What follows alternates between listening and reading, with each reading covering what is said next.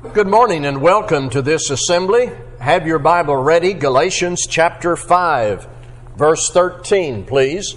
Galatians chapter 5 and verse 13. If you're visiting with us today, if you don't mind, would you fill out a visitor's card and leave that information with us so that we can stay in touch with you? Whether you do that or not, we are so pleased that you came to be with us and hope that you will come back and get to know more about us if you live in this area. If not, we bid you Godspeed in your travels.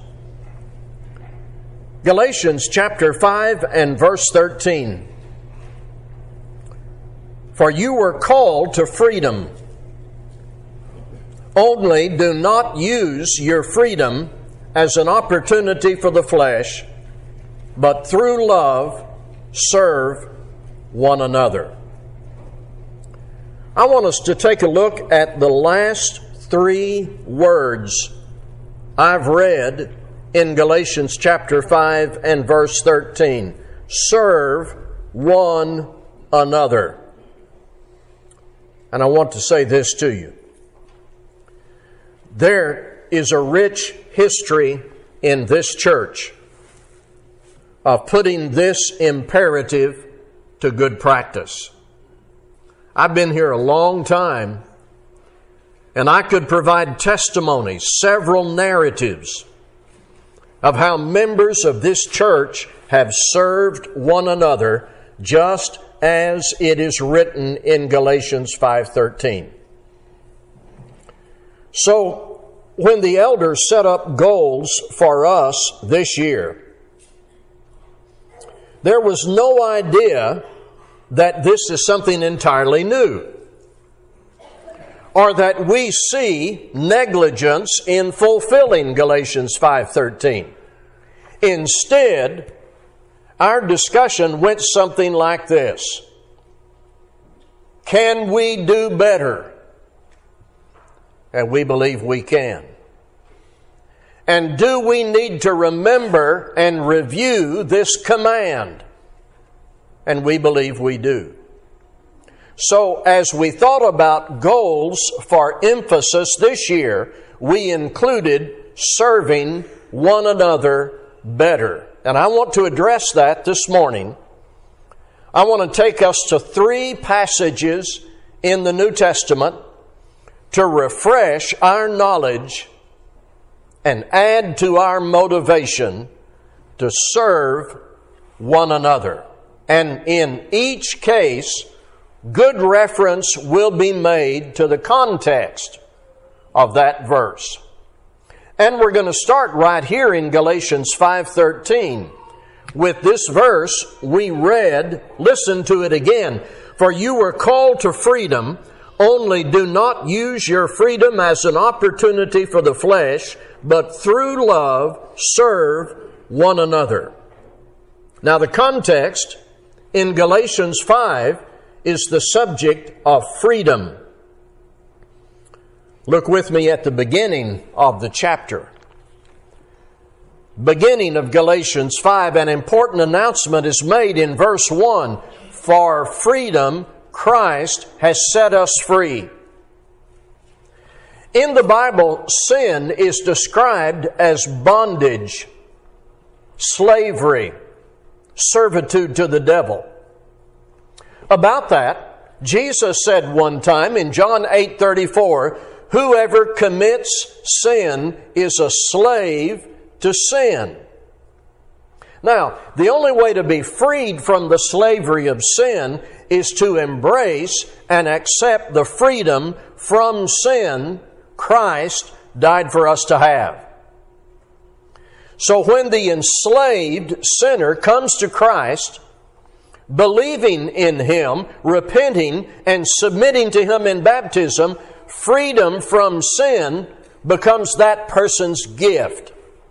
For freedom has Christ set us free, Paul said to Christians in the area of Galatia. Now, what do you do once you are set free from the slavery of sin? What now? One thing you do, having been freed from sin, is you serve. You were a slave to sin, as Paul described in Romans 6, but now, having been freed from sin, buried with Christ in baptism, you are a servant or a slave of God. So now that you're freed from sin, you serve God. In serving God, what will you do? You'll serve others. And as Christians who are united together locally, we will desire to serve one another and activate that service in the best way we can. It is important to make this distinction. Being served and serving. Most of us must admit that we enjoy being served when people attend to us and provide for us and encourage us and help us and bring things to us and give to us. Boy, that sounds good, doesn't it? We like that. Sometimes we like it too much. There is a dangerous tendency to become covetous of people serving us and reaching a point where our main focus is wanting attention being catered to, and becoming so obsessed with being served, we neglect being servants. Now, how do you solve that? How do you process that in your head and then in your life? We need an example, and we have one. Guess what his name is? Jesus, of course, who said in Luke 22 27, I am among you as one who serves. This is all I should need to want to know about serving and to get busy serving. Jesus served. He served in such a capacity at such an extreme, He died to free me from sin so that I could serve God and serve others and serve my brothers and sisters in the Lord. And do it not just out of some dry sense of obligation. What does it say in Galatians 5:13? Through love serve one another. If we neglect serving one another, we're going to become stale and decayed and eventually apostate. I found this illustration the other day. The great violinist Nicola Paganini willed his marvelous violin to Genoa, the city of his birth. But only on condition that the instrument never be played again. It was an unfortunate condition, for it is a peculiarity of wood that as long as it is used and handled, it shows little wear. As soon as it is discarded and not touched and not used, it begins to decay. So the exquisite mellow tone violin has become worm eaten in its beautiful case valueless except as a relic, the moldering instrument is a reminder that a life withdrawn from all service to others can lose its meaning. Through love, serve one another. Can we do that better? 1 Peter chapter 4 and verse 10 addresses our subject. Our subject is serving one another, and this time it is going to be viewed through the words of the Apostle Peter in 1 Peter 4 and verse 10, where he said, As each has received a gift, use it to serve one another as good stewards of God's varied grace. Ladies and gentlemen, one of the most important concepts in the Bible, and one of the most important concepts in the New Testament, is stewardship. Stewardship. Not only important, but very easy to define, though we may be challenged to practice it. Stewardship combines these two elements. One, we are not owners. We are not owners. We are only holders of what God has granted to us. Two, we are to use what we hold expressive of God's grace, imitating His generosity. That's stewardship. God is generous. His people are to be generous with what He allows us to have for a while. Generous with what God allows us to hold during our earthly sojourn. So, here is the question How am I using what God has allowed me to hold for a little while? Now, explore that and it will have to be personal. I can't explore it for you, and you can't explore that for me. The question is, how am I using what God has allowed me to hold? Here's some of the questions that may help you navigate the inquiry. Has God given you time? Has God given you money? Has God given you talent? What gift is it that you have? You are not empty handed. Nobody here. You're not empty handed. Can you encourage someone? Can you listen to someone pour out their heart of grief and then pray with them? Can you just say to someone, Thank you for who you are and what you do, even if they are not perfect? Can you give somebody a ride to the doctor with your car and your time? Can you take some food to someone? Can you adopt a child? Several in this church have. Can you hold a Bible class in your home? Can you sit with someone who needs comfort, maybe quietly, maybe not a constant stream of conversation, just be there? And I could go on and on. Stewardship is using what God has graced you to have in such a way that you exhibit His generosity, that you act in the interest of the cause of the kingdom. David Livingstone said, I place no value on anything I have or may possess except in relation to the kingdom of God.